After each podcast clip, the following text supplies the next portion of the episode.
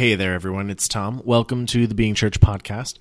Just wanted to let you know that we recorded these episodes a while ago, like January, way before Lent, way before the world changed. And so uh, I want you to know that your parish staff and your priests and your deacons and everyone who's working at St. Louis is working overtime to try and make sure that we're still providing pastoral and spiritual support to our parishioners. We love you guys very much.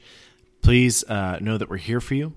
Let us know if we can help you in any way. And please pray for us as we work and know that we are praying for you. Together, we can get through this. We can be water in the desert for one another. Thanks for listening.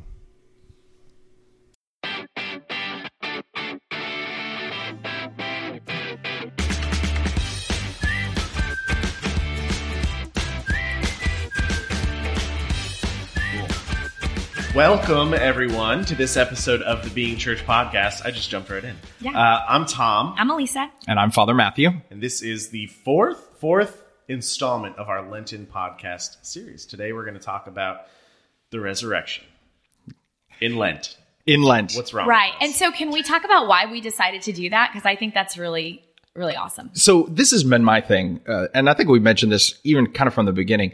You know, Advent is about getting ready for Christmas, and Lent is about getting ready for Easter. But we often present Lent as if it's its own special thing that it's about itself. You know, it's about fish fries and it's about Stations of the Cross and Fish it's fries about are good. I, you- I mean, All in. Knights of Columbus, man, hands down, best in town, right? Yes. But, uh, but, but we lose that if we, you know, well, you know, Lent has to be about the suffering of Jesus. But, uh, once we get to, you know, and we can only talk about Easter once we get to Easter season or so, I, I, you know, no, this is getting us ready for it. Yeah. And that's why we're talking about all these Holy Week stories uh, leading up to Holy Week so that we can all be better prepared to engage with the Holy Week narrative. So, uh, so let's just jump right Yeah. in. Uh, As always, we're using, as always, as is our custom, we're using Pope Benedict as our guide for this Holy Week story. And Father, you were saying this chapter on the resurrection is some of his finest writing in this book. I of everything that we've been studying Yes. through this Jesus of Nazareth series, uh, this was my favorite. I was underlining and starring and everything on my notes Me too. I uh, on lots. this. And these this chapter here on the resurrection and then his epilogue on the on the ascension. I just Yeah. it it really got to this like mystical place where he was you know exploring and explaining you know this this vision of the resurrection and how that points us towards our ultimate destiny but not is like this like untouchable future thing but this thing that's like already broken in and like affecting us already and just it's ah, it's, it's marvelous Yeah, It is. And you know what? It was surprising to have a like a pope talk in these terms, you know, in like in these Yeah. in realms. And it just it was really fascinating, the whole thing. when you when you sit back and someone like authoritative like this admits that like yeah it's really beautiful and it's mysterious it it does you're exactly right alissa you're like wow even stodgy old benedict Yeah. is is amazed by this Right, and because he's because he's so such, but- smart, and a lot of the book is so smart, and you know Right. he cross references, and there's like all these people that he points to, but like that he- that you can sense even his awe Yeah. in these last chapters. It's uh it's it's really it's really beautiful. let's jump in he hits you Yeah. right over the head right in the beginning Oh yeah, I love I love the way this starts. you know, Corinthians chapter 15, right, which is this like I, I don't think we pay enough attention to this. This is such an important Yeah. chapter. Yeah. Uh, you know, but it the the presentation is simply this. You know, here's his first words from his chapter on the resurrection, quoting St. Paul. If Christ has not been raised from the dead, then our preaching is in vain, and your faith is in vain. Boom.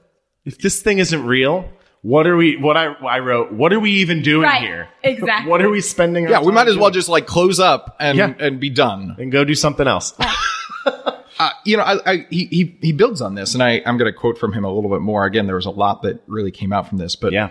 he says that if this, the resurrection, were taken away, it would still be possible to piece together from Christian tradition a series of interesting ideas about God and men, about men's being and his obligations, a kind of religious worldview.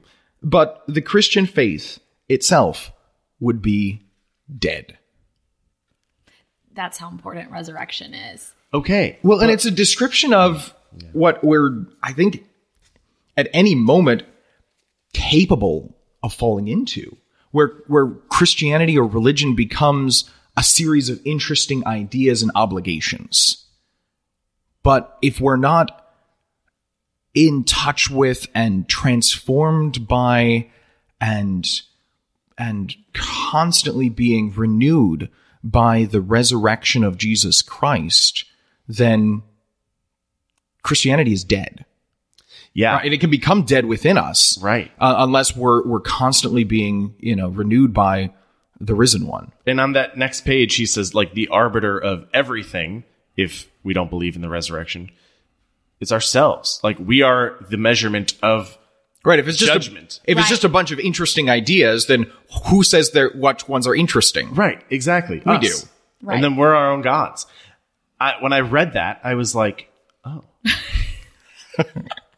do I do this? Right, right. you know, I mean, I think, uh, I think it's easy to fall into the t- temptation of not considering the resurrection.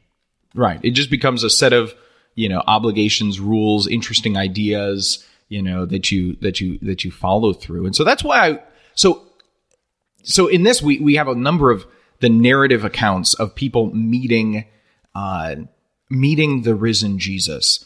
And it's filled with all of these sort of strange little stories, almost contradictory stories where they they, they give us these um odd odd kind of visions of Jesus, but each one of them points towards a way in which I think it's not the same, but somehow we need to be able to get ourselves into these stories to acclimatize ourselves to the idea that Jesus is the risen one. Right. And and he is alive, not merely he was alive.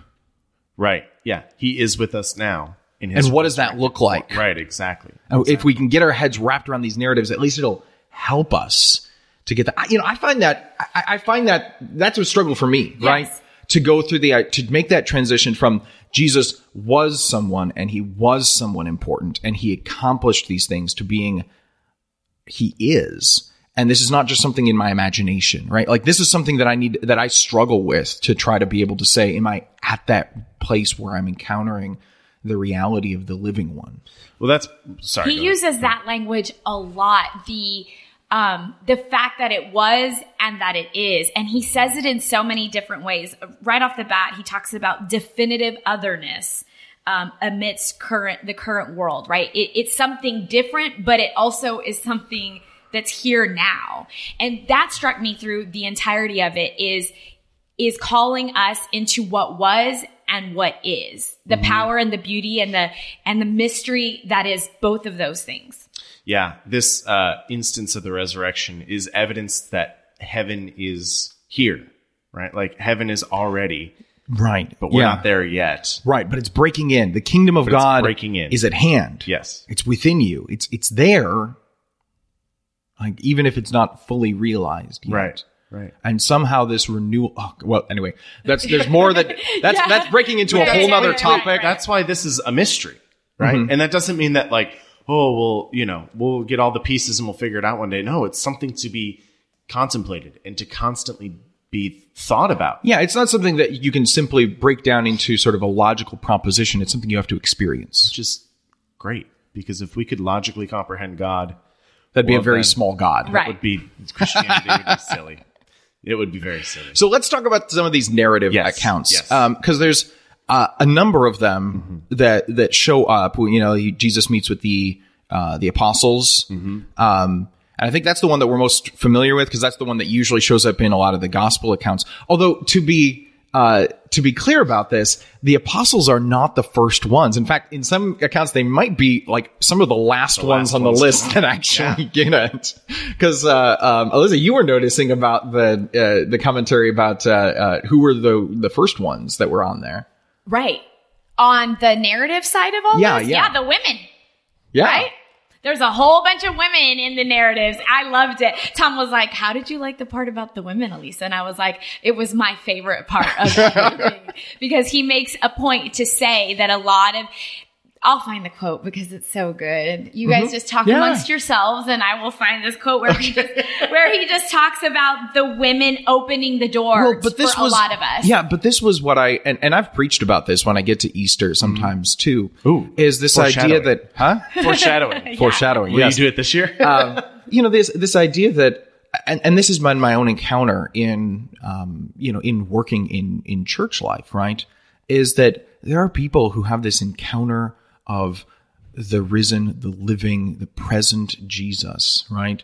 And you know sadly to say like sometimes you know for you know me and priests and those who are like professional religious people we're actually sort of on the end of the list. Like we get to resurrection sunday and we're like oh my gosh i'm so exhausted from doing Yes. all this I- liturgy yeah. and then there are these people who are are coming in and they're just you know they're they're enraptured. They're they're you know tears of joy that are coming off in their faith. And it's and it's you know what we call oh the laity right? You know oh you know the sort of the common people. And you know simple more often than not it's you know it's it's you know it's the it's the moms and it's the it's the you know the people who just day in day out live this real heartfelt sense of the presence of God that's close to them. Yeah, Benedict gives a lot of dignity to women in that. Did you find that Yeah, quote? yeah. It's it's He says cool. the church's juridical structure is founded on Peter and the eleven, but in the day to day life of the church, it is the women who are constantly opening the door to the Lord and accompanying him to the cross. And so it is they who come to experience the risen one. And that's not like a consolation prize. Oh, no, no, no. Like Benedict is saying, women help the lay people experience Christ. They bring the message of the resurrection to, well, the 12. Right. yes Right, exactly they they To tell the the, structure apostles of the what's church. up. Right. Yes, yes. They Yeah. tell the apostles what's up. and I, and I, yeah, I, I, I believe that, and I think, uh, you know, maybe just to go on a little bit of a, a, a kind of a tangent here, I, I've noticed that there can be something of a different kind of male and female spirituality and, and stuff like that, uh, and I've found that there are certain things that uh, I can understand, you know, as a as a man, but I but I can understand it better through the lens of a kind of feminine spirituality, um, and that that I've come to treasure that, right? That that's something that that you know, and that again, that's evident here in, in a lot of these narratives that it's because because remember the stories, it's like the apostles are all hiding. You know, up in the upper room, and the women go out to go do the burial rites, and so that's why they're the first ones there.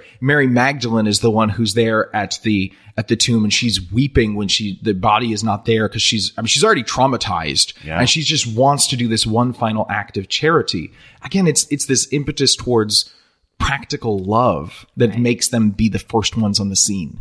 You know, I think he even talks about the foot of the cross being women except for the beloved. Oh, yeah. Yeah, Dis- right. You know, so these these women, they are doing the. It's kind of like the hard work, the excruciating, painful work of discipleship, which is showing up. Yeah, I, I thought that was really cool that Yeah, he, yeah. he gave yeah the feminine spirituality a place of honor in this whole resurrection account. And something I was struck by before we dive into the narratives was like uh, he mentioned that in all of these narratives we see that uh, resurrection leads to mission. Like when people encounter the risen Christ, they whether it's given to them explicitly or whether they take it on implicitly, they begin to evangelize, right? They run to people and they say, He's alive Right. and everything's changed. Uh, that was really interesting. And we, we said uh, last week, I think, or two weeks ago in the washing of the feet, um, when you have this encounter with Christ, you're changed, right? But an encounter with the resurrected Christ Oh, yeah. is an inspiring change. You're you're filled with the Spirit and you're sent. Um, and so I think that's that's also a common thread through a lot of these through a lot of these narratives. Narratives, yeah. Yeah. you know the other uh, uh, uh, piece to this uh, you know this isn't just sort of like the happily ever after that gets tacked on to the end of the story like well jesus lived his life then he had this bad situation that happened and then like then but it's okay he kind of you know uh, rose, you know, rose from the dead on the third day, almost like you know, you know, your sort of Sleeping Beauty story, where it's like, you know, she has this like bad stuff that happens, but then the Prince Charming wakes her up, and then they go off, and then they, you know, they have their the happily sunset, ever yeah. after, as if this was just like the end of the story, where you can feel like kind of feel good about the end of the story. Uh, that's not at all what's going on here. You know, this is not the it's not the end, it's the beginning, right? it's so cliche, but like is that's what this It is. is- That's it what is this is pointing truly, towards. Truly. This is saying like, hey guys, no, this was all uh, like what we had. hmm, How do you want to say this? if you look through the scriptures, there's this ongoing story of God working with his people, right? And there is this almost sense that like, well, when the Messiah comes, then it'll be the end, right? Like that'll, that'll, that'll put an exclamation point on the end of the story and there will be this happy ending and then happily ever after or something like that. Like that's a way of trying to read the, the big story of God's plan. But in fact, what ends up happening is saying, you know, when we get to the resurrection of Jesus, it's not, and this is the conclusion of the story and they lived happily ever after. Uh, what it says is, everything else has been prelude. Welcome to the real story. Right. Now the work begins. Now, now the drama, now the real transformation, now the kingdom of God is at hand. Well, should we dive into some of these different narratives? Yeah, Specifically, yeah. or do you want to hit a couple more? No, I think well, that this is these are a number of the broad points, but yeah, yeah, yeah. Yeah. let's let's get into some of the the, the nitty gritty, the the details. I'll take the lead. I like, I really like this uh, encounter on the road to Emmaus. Uh, if you guys Luke familiar- twenty four. Luke 24. It's awesome. And it, uh, it also inspires a lot of the work and thought that I put into like accompaniment and evangelization because like there, so many things have like deep implications Yeah. about. because we could go through a number of the narratives, but this one is actually it's the longest, most Yeah. complete, and it hits all of the points that the other ones do, mm-hmm. but in an almost like more complete way. So yeah, I really, I, I, I, I that's what I wanted us to look at was about Luke twenty four as Yeah. well. So I'll roll through it and then Yeah, give us the story. Tell Tom. Tell us a story pull out, about the, pull out the points as I, about as the I road to Emmaus. So, uh, okay. So in Luke 24, I reread this story the other night. And for as many times as I've read this story, this is scripture. You always learn something new. I teased you a couple weeks ago for learning something new. And I'm embarrassed that I didn't know this, but here it is. The, there are these two disciples, and they're walking from Jerusalem to Emmaus, which is a town about seven and a half miles uh, west of Jerusalem. And it's the same day. It's Easter Sunday. It's mm-hmm. the Sunday of that week. I never knew it was the same day as the resurrection.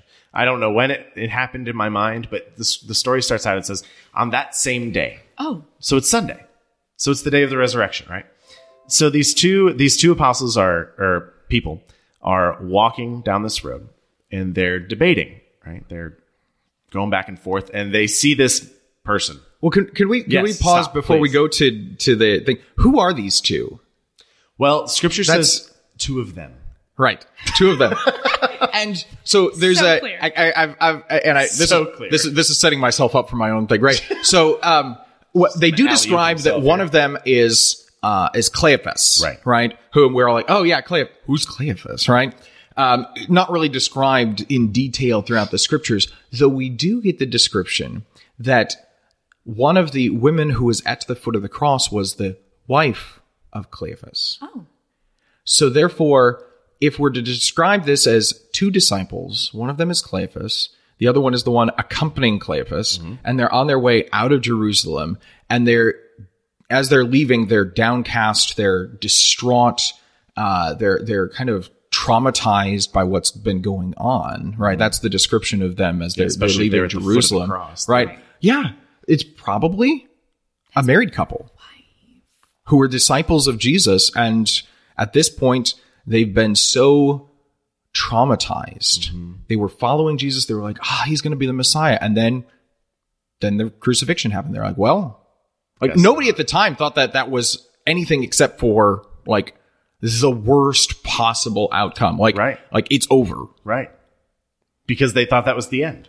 Yeah. I can't imagine being gutted. Like you're following Yeah. this guy. There's miracles. You love him. And now that I know that they, that these followers were not part of that group that was chanting crucify, you know, like they loved him till the, like the end. And then to know that he just died that her, like, Right. And, Horrific and it was it was his enemies working together to destroy him. So they're Right. like, well, I guess evil won.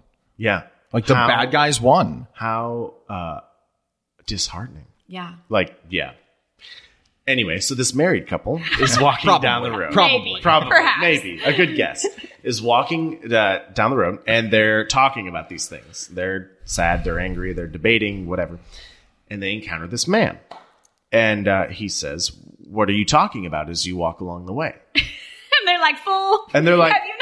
They're like, Listen, man, first of all, so I'm reading this, I'm like, a stranger butts into my personal private conversation. I would already be like, Probably also a conversation that's like with tears. Yeah. Yes, Right. Like, right. I mean, this has been a maybe he's just a traumatic. concerned bystander. but but right, exactly. Like it's a very emotional conversation. He says, "What's what are you talking about?"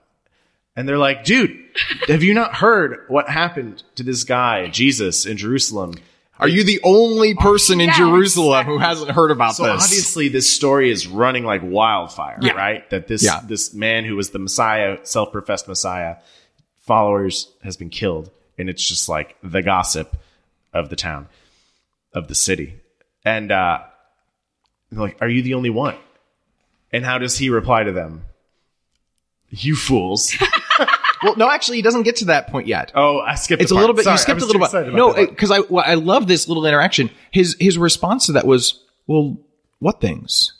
that's He- he- right. he's, that's right. He, That's he- you know, he does get to the point where he twists it around on them. Yes. But first of all, he's like, he's just, well, what are you talking about? Which is so weird because we know it's Jesus. We know we it's know that it's Right. Jesus, and he doesn't like immediately confront them. What he does is he's like, well, what are the things they are talking about? Tell me about your sorrows.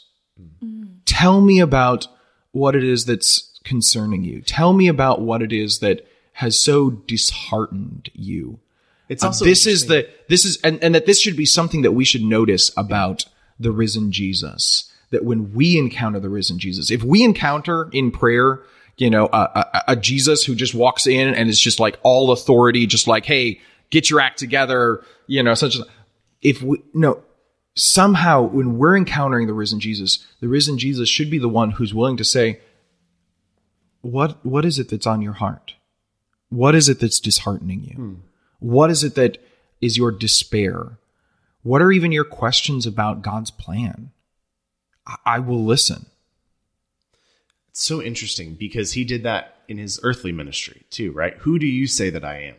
Oh. Maybe he's also even yeah, waiting yeah. for a sort of confession from them, right? Because they say like this Jesus was supposedly the Messiah, right? Like we thought he was the guy.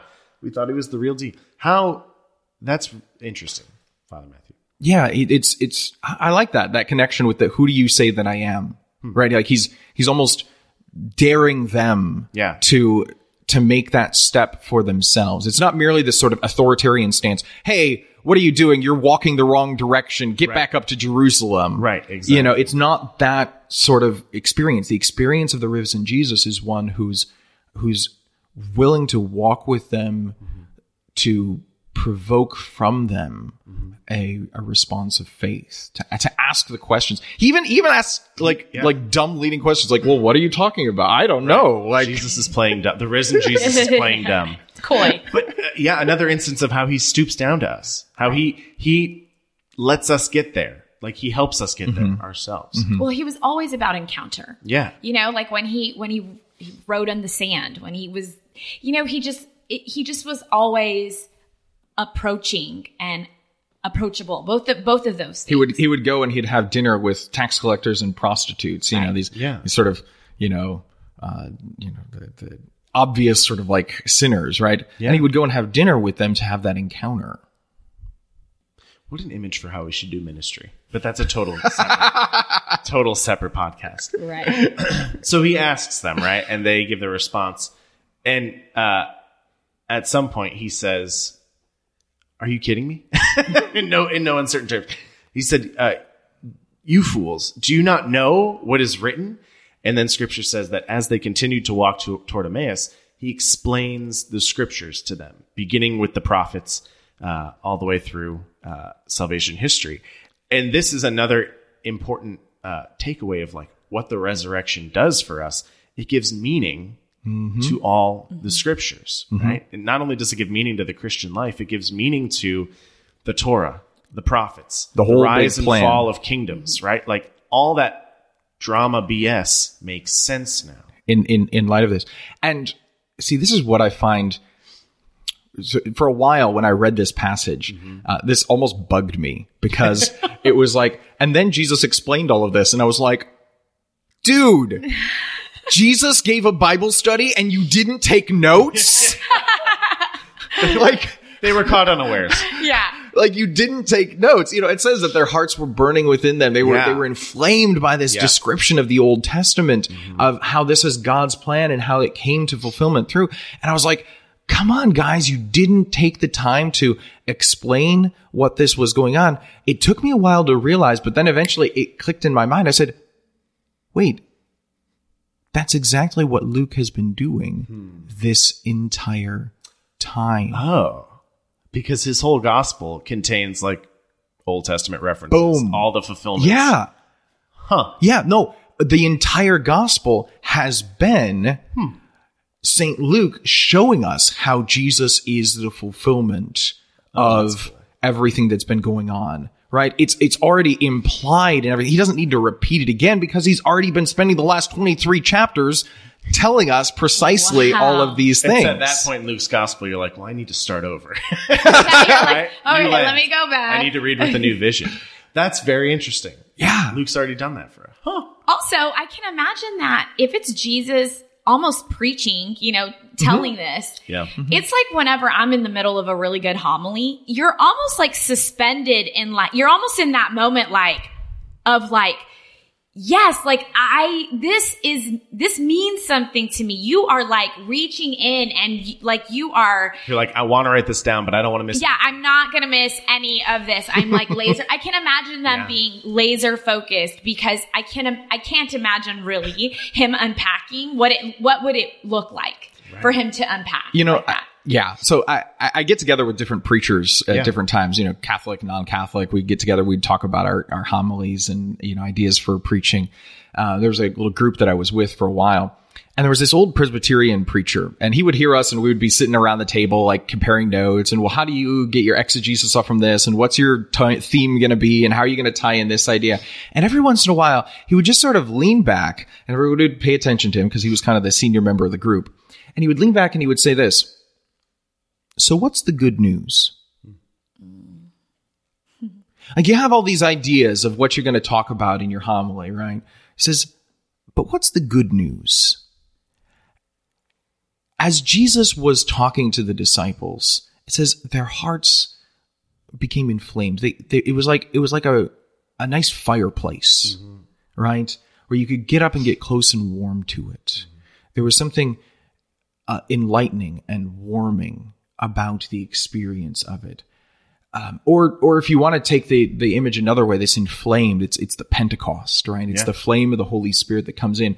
They just start spreading, and and you, and you can't really even control it. It's Right. it's just it's it's it's within you, and you're just like you got to do something about this.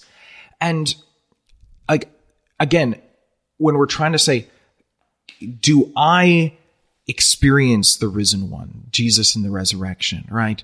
And do I do I experience that or or is my experience of Christianity just a dead set of like ideas and interesting notions, right? rules and right, right. So here's the question. What's the good news? Is there something that when I'm reading the scriptures or when I'm praying or when I'm going to mass or when I'm doing is there something about this that is that is warming hmm. and inviting and enlightening or is it something that is just kind of this sterile experience of Words on a page. you know, just words on a page, just checking off boxes. I just got to get this done or something like that. Again, if if we're encountering the risen Christ, not not not not every experience is going to be this warm, fluffy feeling. Like Right. I get that, right? right. But there should be something enlivening about it. And if not, then maybe the resurrection isn't something that's a reality. Right. It's not Jesus is alive. He was alive, and there's these interesting ideas. But it should warm our hearts. Well, in this situation, I think what's what's giving them such consolation is the fact that well, it wasn't for nothing, Yes. right? He's talking about all these fulfillments. Suddenly, the bad stuff makes sense, right? It's all being fulfilled, or it's starting to make sense, right? Um, that there's that we can face the tragedies and the what appears to be the bad guys winning. right. And it's like that it's like that's all the time, right? All like the the bad guys are winning, All right? the time. And yet somehow God is going to be able to bring glory out of that. they couldn't see that, but they're starting, Right. He's It's- just it's- cracking the lid just a little Right. bit. and it, and it, and it gives such hope. Mm-hmm. Mm-hmm. Yeah. It's it's so hopeful that it like it takes them all the way to Emmaus, right? They're locked in with this guy all the way to this city and when they get there, they're like, "Uh, can you stay with us? like can, we're going to take a break here. Like can you can you hang out?" He's like, "No, no, I'm going to go on further." And they're like, "No. Let's have a meal together. Like let's eat together." Obviously, That, that, is that he's understood the meaning Right. of the scriptures, Right. That there's this immediate desire for community, yeah, they for recognize he's fellowship, learned, Um, right? and and you know the other thing about this, this is just wonderful. This mm-hmm. idea that Jesus comes as the stranger. Yeah. he comes as this person that you don't even like you know that that somebody who you know you wouldn't have otherwise paid any attention to but all of a sudden this becomes the manifestation of the of Jesus alive right All the wisdom. He he comes he comes in as this stranger who's able to and and what did they do? They welcome the stranger right? You know which of course is this other biblical idea of right right you welcome the stranger you care you give hospitality for those who do not have you know food and you know you care for those who are in need. And in doing so whatever you did for the least of my brethren you did it for me right, Right. and so there's this il- il- illusion of this idea of sort of this stranger and Jesus himself who who both come together here on this road to Emmaus. Very interesting. I mean, it, it's also like they haven't recognized him, right?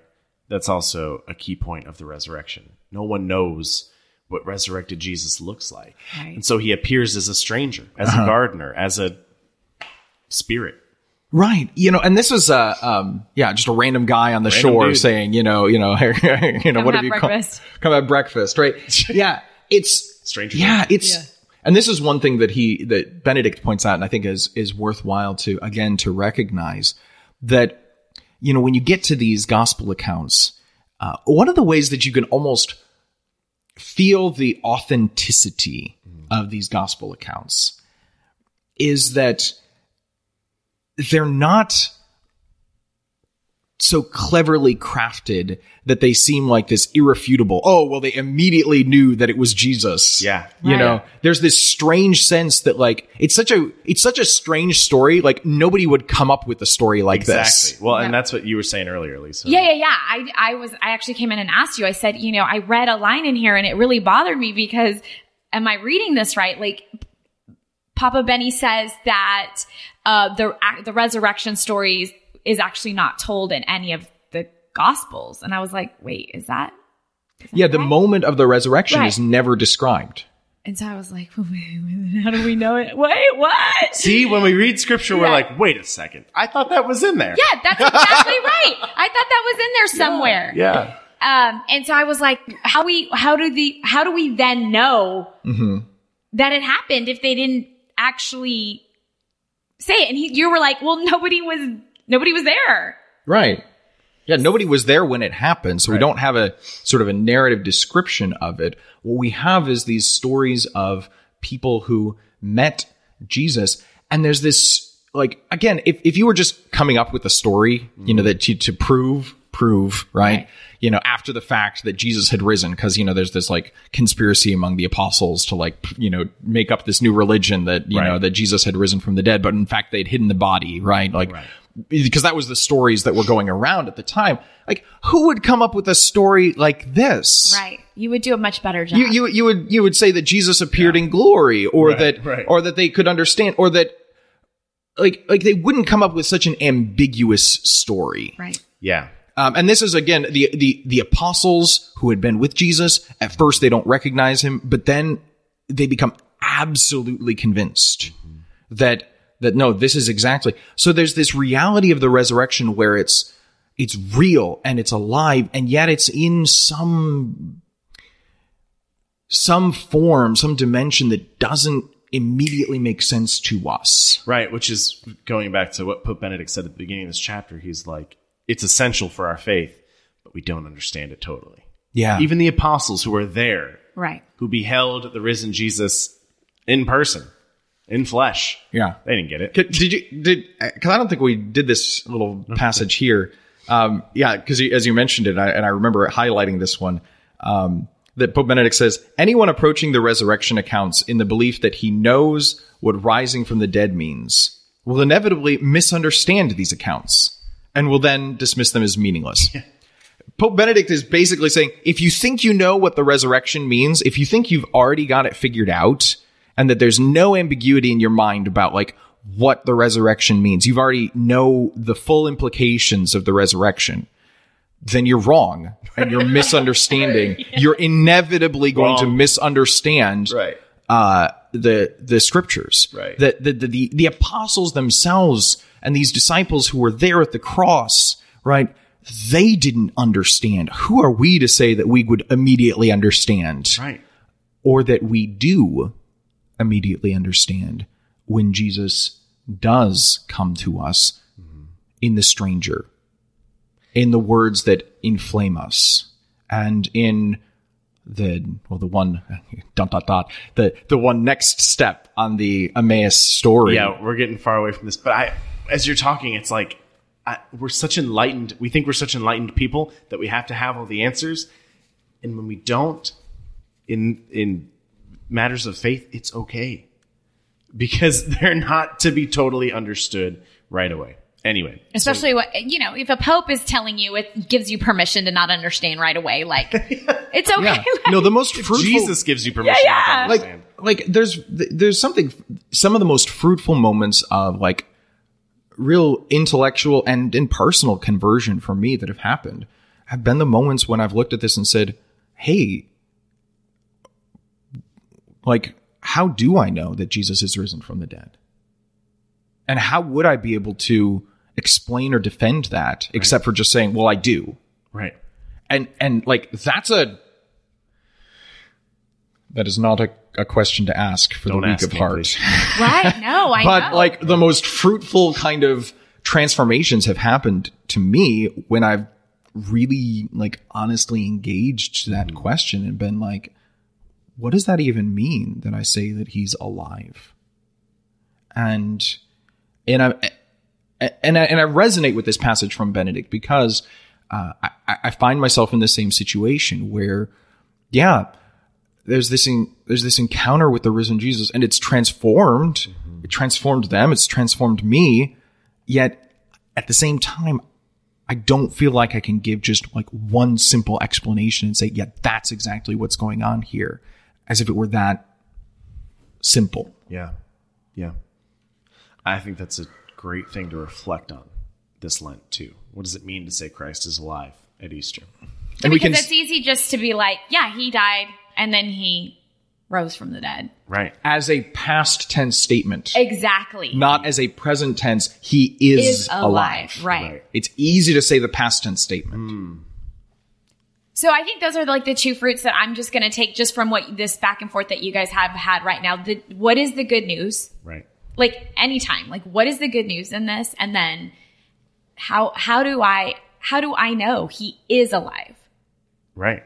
Well, we're not done yet because the Emmaus story still goes. It That's right. it keeps going. Sorry. Okay. We've, we've lost track, but it's okay. We're back. So they get to Emmaus. Well, there's so many parts to it. I know. I know, but this is why it's Yeah. a good story. Right. So they get to Emmaus and they sit down to break bread. The long and short of it is, uh, they, to him, before they break bread, he's a stranger. But it's in the breaking of the bread that scripture says those disciples' eyes were opened and that they knew that was Jesus sitting in front of them. And as soon as they recognized it, he disappeared from their midst. Sneaky Jesus. Yeah. But, eh, but and then and then Father, so like you're right about their hearts burning within them on the way, but they didn't realize it until they partook in the mm-hmm. meal at the table, mm-hmm. right? So the word has an impact, but it doesn't. We don't. We can't see it until we share in that meal. And what is that meal? It's the Eucharist, but it's the sacraments, this physical yeah. encounter with Christ. And so, Because the breaking of the bread, that's this this code word in the in well, Yes. especially in Luke, Right. uh, both the Gospel of Luke and the and the uh, Acts of the Apostles. It means that the Last Supper, right, do this in remembrance of me. Right. right? So Jesus is there with them and they brought out the bread and the wine and all of a sudden Jesus is like, take and eat, take and drink. Right. This is my body. This is my blood. And they're like, whoa, wait a second. So when I read that, and I said this to you earlier, and I don't know if this is true or not, but it was like, it seems like they've done this before. Because if they recognized him in this meal, which is, you know, a traditional Jewish Seder meal, but like maybe plussed up a little bit. I don't know if they say, take and eat, this is my body. No, they do not. No. but uh, I don't know. Like there's something there that triggers them to recognize Christ. Yeah. Did they know about the Last Supper? They could have because they, could were close with the apostles. Right, right. Maybe the apostles were like, man, we had this great dinner and he said these weird things. Mm-hmm. And then they recognize it. So anyway, as soon as they recognize, they've just had a long journey, right? It's like an eight mile hike and I'm, there were no roads or maybe there were, but it probably wasn't easy. Uh, as soon as they recognize they're instantly there's an implicit mission that's instilled in them and they run back to Jerusalem. Not only has Christ walked with them away from the city where the resurrection has taken place, he encounters them away from that city. And it's such a powerful encounter and it instills such mission that they run back and they tell the apostles what happened. Let's talk about this dynamic. Okay. Let's talk about this dynamic that's going on here. That Jesus, he, he meets with them and they're at first, they're disoriented, they're discouraged, they're disheartened, they're traumatized, right? Um, and, but they're, but they're believers Right. right? Like uh, they're they're follow them. disciples. They're disciples of Jesus, and you know how does this apply for us, right? You know, how many people do you know? How many people have you had conversations with who are like, "Oh yeah, I you know I used to go to church, but I just kind of gave up on that." Yeah. right? Discouraged, It, yeah, it didn't do anything for me. Or there's some hurt, disheartened, Yeah.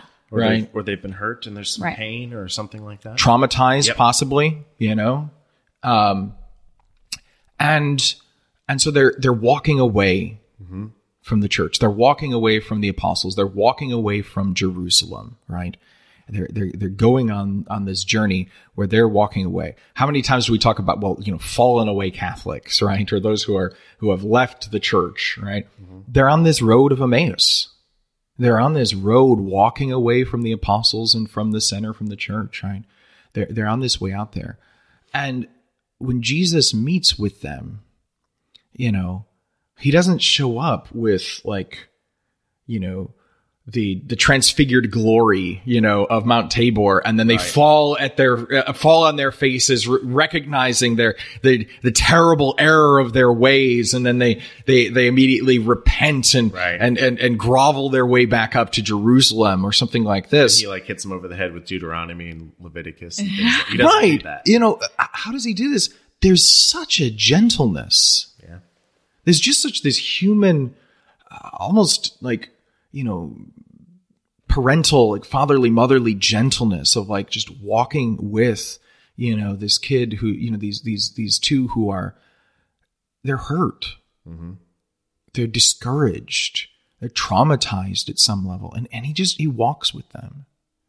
And it's so interesting that I mean, I guess in our in our minds when we think about it, this is quote unquote the wrong way, right? Because then they turn around, right? Right, And so right. Yeah, they are so- going the wrong yeah, way. Yeah, it's fascinating and just consoling to me that Jesus doesn't stop them in their tracks, doesn't tell them, "Hey, listen, you're going the wrong way. We're back over here. You need to." And i mean eventually he does yeah, yeah, but he actually walks with them the way in the direction that they're going and gently explains all these scriptures and and gives them kind of like a vantage point and and breaks bread with them does all these things he encounters them and walks with them initially he doesn't start with hey you're doing this wrong right Right. and then Right. i'm going to prove to you why you're doing it wrong and we're going to head back Right. There's there's this way of saying he's he's giving a very great amount of dignity to the objections, the fears, the um, painful experiences, the scandal of the cross. Jesus recognizes that, you know, believing in the cross is not something that's going to come like super easy. And if we think that it should, we're probably wrong, right? Um, there are people who have gone through things that have that have been the cross, right? And they can't see any meaning to that No. And and and as such they're they're they're wandering they're on the road away from Jerusalem right?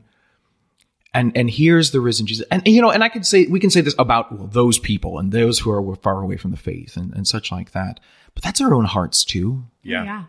that's our own hearts too. You know the places where we've been hurt by by some you know expectation you know you know god i'd prayed and prayed and prayed and prayed for this thing to happen and it seemed like you were going to be leading us in the right direction and then all of a sudden it just Didn't happen that way. it just didn't. You know it was you know and there's just this terrible weight you know? God why would you why would you you know, uh, you know I'm, I'm thinking right now of of you know some uh, stories that i know of of you know women who've had miscarriages right? And it's like god why would you give me this child and then take it away? And there's just this just this pain and hurt that's going on there. And you could come up with a million you know other things. You know the doubts that come up right? That we we look at it and we say well you know this is jesus in the eucharist. And then we look at it and we say i just see bread. Or Lord, your church? What? oh my gosh yes. Like once a week? Yeah. you know? Um all of that. And that and that jesus is like and so we're wandering and we're hurt and we're like i can't i just can't do this right now. I can't be up in jerusalem right now. Like Yeah. i don't even know how to do that. And jesus is there like this is the experience of the risen one that he's there listening to us hearing us out and then but then there's the turnaround right he speaks a word of of of, of warmth to us um, and then they're at the uh, when they when they encounter with Jesus at the breaking of the bread. Um, it it's this transformation that goes from having received the mercy, the revelation, the experience of wisdom, the the transformative love of Jesus uh, in this moment. All of a sudden, they're able to do something that they probably would not have expected that they would have done or could have done. Right. Like, we're going to race all the way back to Jerusalem after we've already done an eight mile trek, you know, in one direction. We're going to race all the way back. Nobody would have, like, they did not start off the day thinking that that was how their plan was going to go, right? They had to have walked a little bit. I mean, you, it's hard to run eight miles straight.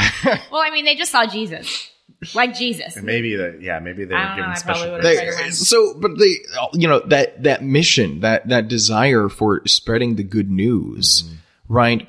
Um, that it's, it's something that, that comes from this transformative experience Yeah. of, of meeting Jesus who is alive. There's so much in just this resurrection account. And there's, I mean, you could go to any of the other accounts and there's more Yes. implications and more insights to glean from Oh, those. Yeah. It would be, um, I think it would be a great thing to do. Uh, this is coming out on a Friday. Yeah. So over the next week, in anticipation for the next episode, to read those resurrection accounts. Yeah. And that's okay. You can, you can talk about the resurrection In during Lent. I was just going to Yeah, say that yeah, it's yeah. okay to do that during Lent. Your pastor gives you approval. As much as I love the road to Emmaus, my favorite story is the one where he is by the sea and he prepares breakfast. you like breakfast? Breakfast lo- well, I love breakfast. I love, I love breakfast Jesus. Um, so yeah, I would recommend anybody John spending 20, some yeah, time uh-huh. with the with these stories because just like we just we thought we had this like ambitious idea that we were going to talk about all the narratives and and as it turns out like when when we encounter the risen Lord, Mm-hmm. like there is so much to take from each. There was so much to take from each piece of this one And even if you encounter. like look at their conversations, like the words they say, how they say them, they say things like the third day, and all, all this stuff has meaning. All of it has mm-hmm. implications for how to live life in this. In this, it's not even post resurrection, as we're living with resurrected Christ. Yeah. like in this Yeah. time of the resurrected Jesus, because it's present tense. You're Present tense. Present tense. I have to break myself of that. Too. Yeah, yeah, yeah. He rose from the dead. Yeah, he's still risen. Yeah, yeah. well, that's the that, that, what's the old sort of translation. Christ has died. Christ is risen. Yes. Christ will come again. That Yes. there's this present reality of the resurrection that we're supposed to be living as a church. Um, you know, and um, yeah. So may, maybe just one final like uh, um, thought on this. Yeah, again, you know, visit the resurrection. Of course, we'll have the entire Easter season in a couple weeks once we get to the resurrection to to continue to reflect and say, am I experiencing, am I am I encountering with Jesus who is alive? But maybe just one final note on this business of the of the Eucharist Sure. right?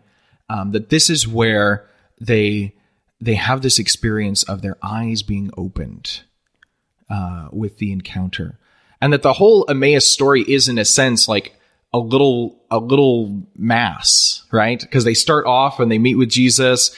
And then they, they do the liturgy of the word, right? Because Yep. they, they study the scripture and then they sit down and then they prepare the bread and the wine and then they, they They encounter kneel the, and they stand and they kneel and they stand and all that stuff. I'm, I'm, it's implied, right? I'm sure in the in the in the Emmaus account. Um, but you know, then they then they get to the Eucharist, right?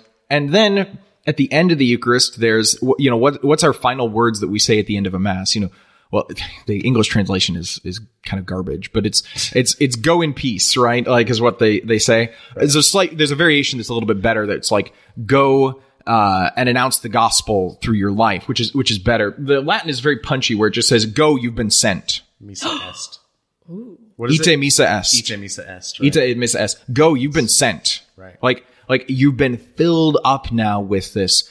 Um, so maybe just one last, the, there was a poem and I don't remember the poem, but it was some, someone that just, uh, um, I'd gone to school with had written, uh, but I remember the imagery of it. And it was this idea of like, the heart that beats within, you know, the human body, right? And the blood, and and, and it comes uh, into the heart, and then it gets punched, you know, pushed back out again to go to all of the different parts, and that that's the mass. That we come in and we come into the heart, and that uh, from there we're then you know sent out to go to the all the different mystical parts of the mystical body of Christ, Huh. the hands and the feet and the eyes and the brain and everything else that's needed to be the mystical body of Christ, the continued risen Christ in the world. Um, and then, you know, at a certain point, we're going to need to come back and be refreshed. We're going to need to be come back and come back into the heart to be pushed back out again. Um, and there's this intense moment of Eucharistic adoration of, of, of the Mass, of, of receiving the Holy Communion that becomes this, this, this beating heart that happens, you know, daily, weekly, you know, for us as Christians, uh, so that we can go out and be the mystical body of Christ. Um, cause, cause everything that is true of Jesus coming to us in the risen, as the risen one, uh, in, alive, should also be true of us Yep. going out to the world. Yep.